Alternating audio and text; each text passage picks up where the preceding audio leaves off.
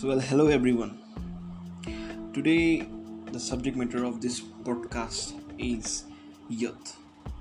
So, stepping on this 21st century, all of us has learned this very fact that most of our country's population consists of the youth.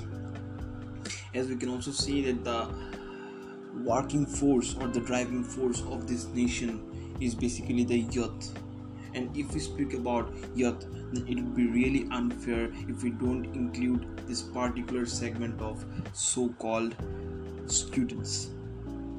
Now when i say students i don't mean someone who has already completed his graduations masters and he's already earning something. By students i mean those who are on the path of attaining those educational programs and are not yet financially independent. So for those students what could be their main duty or what could be their main expect? So being a student we can't aim in building big monuments or architectures or earning crores in a moment. That's something that we would plan at a later phase but as a student the main duty that we can actually excel upon is studying this is the only thing that we should do wholeheartedly and are often advised by the elders to do most proficiently. So as a student what could be our goals? Our goals could be to attain knowledge. Our goals could be to secure our future. Our goals could be to select a proper career for ourselves and our goals could also be to make ourselves skilled enough apart from the academic knowledge.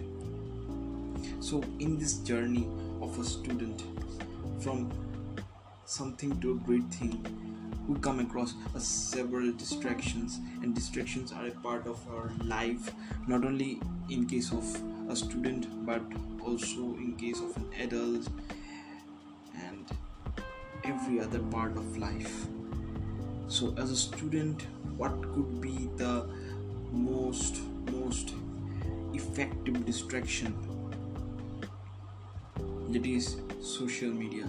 When i say social media i don't mean to say that it's a very very destructive tool because stepping in the 21st century with such an immense technological innovations i don't feel like that it's a destructive tool. Even it could be very useful for those who wish to attain the depth of knowledge that is not available in the conventional system. So basically the role of social media in our life. So basically the role of social media in a life of a student could be very much productive because you can come across several ideas and concepts which were kept away from you while you were in touch with the conventional academic system. So the role of social media could be very productive but at the same time very destructive if you don't know how to use it properly. In fact with the motive of interacting with new people with strangers we get so much indulged in uh, making ourselves more and more sophisticated and good looking that we actually forget that we had several other works and several other goals to achieve. And this is something that's happening with each and every student nowadays. All of us are busy in either texting a stranger trying to connect with someone as well as trying to show our fashion statement to each and everyone following us. So that's not a bad thing because many are earning out of that. But if that's not your earning source then i believe that it should be done to a limit.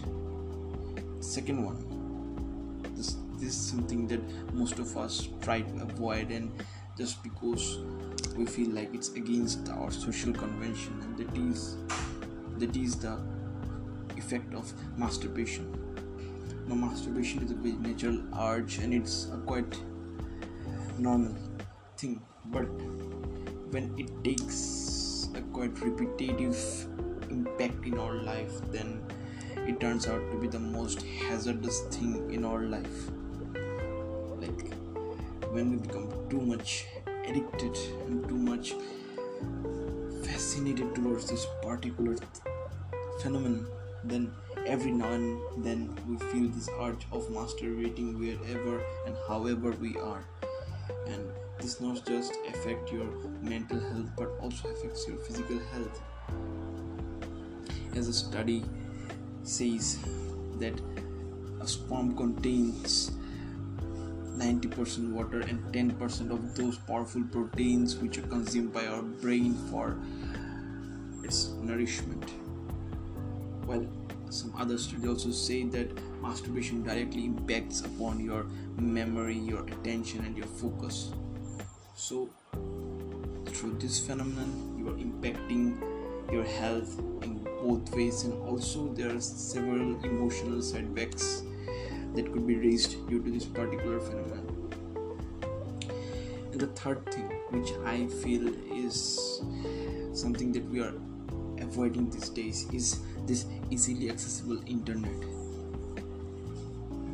The easily access to internet is good to a great extent because it's allowing a lot of people in remote areas to gather the knowledge that people in urban areas are getting access to that's a very good progress but at the same time we are getting access to several other things about which we don't know how to deal with and the previous two problems or distractions that i have said you also fall as a subsection in this category.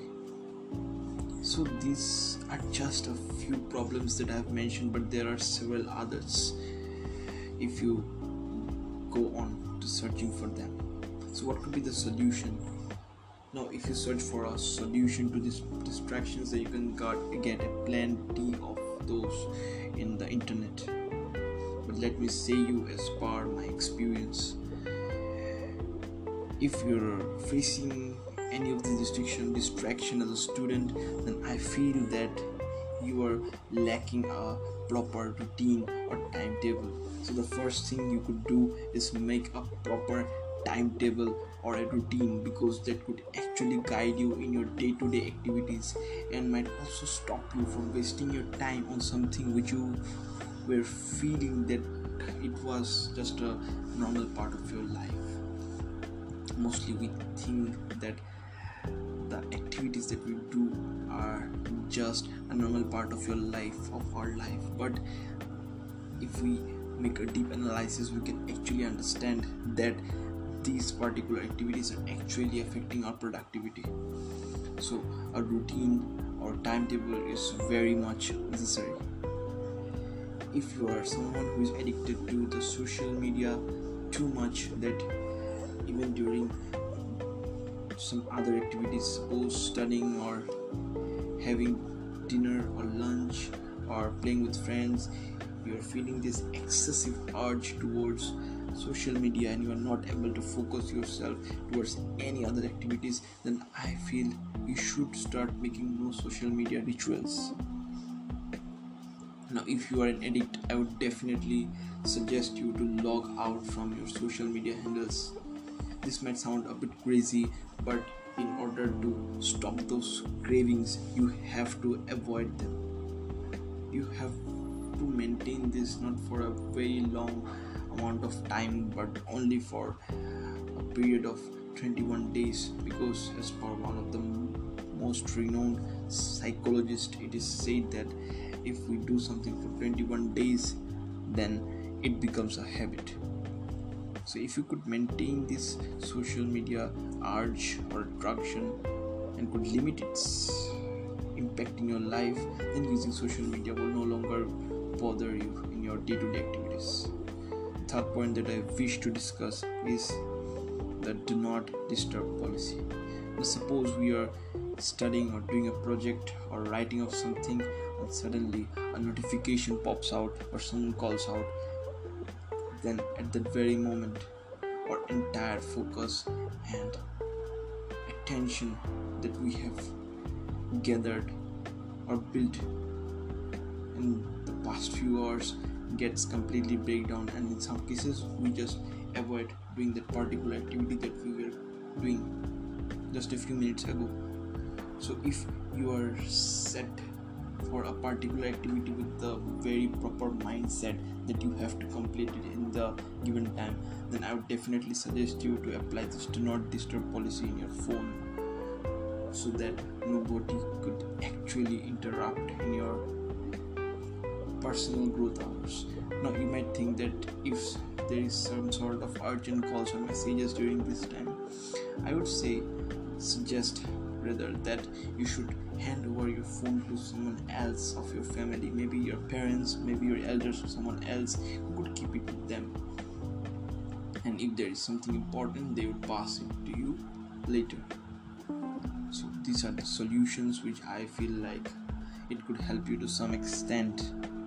If you enjoy this podcast i would definitely wish you to actually implement it in your life and see the results. Thank you